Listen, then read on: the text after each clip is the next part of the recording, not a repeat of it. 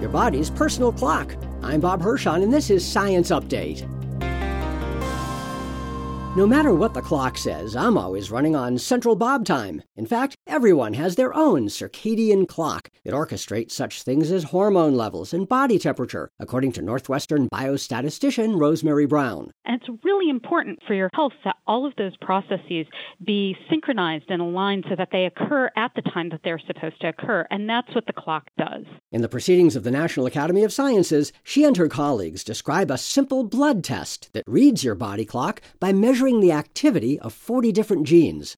Since a misaligned clock can increase the risk of many illnesses, including diabetes, heart disease, and even Alzheimer's disease, a test that lets doctors measure and track their patients' circadian clocks could help them personalize and improve health care. I'm Bob Hirshon for AAAS, the Science Society.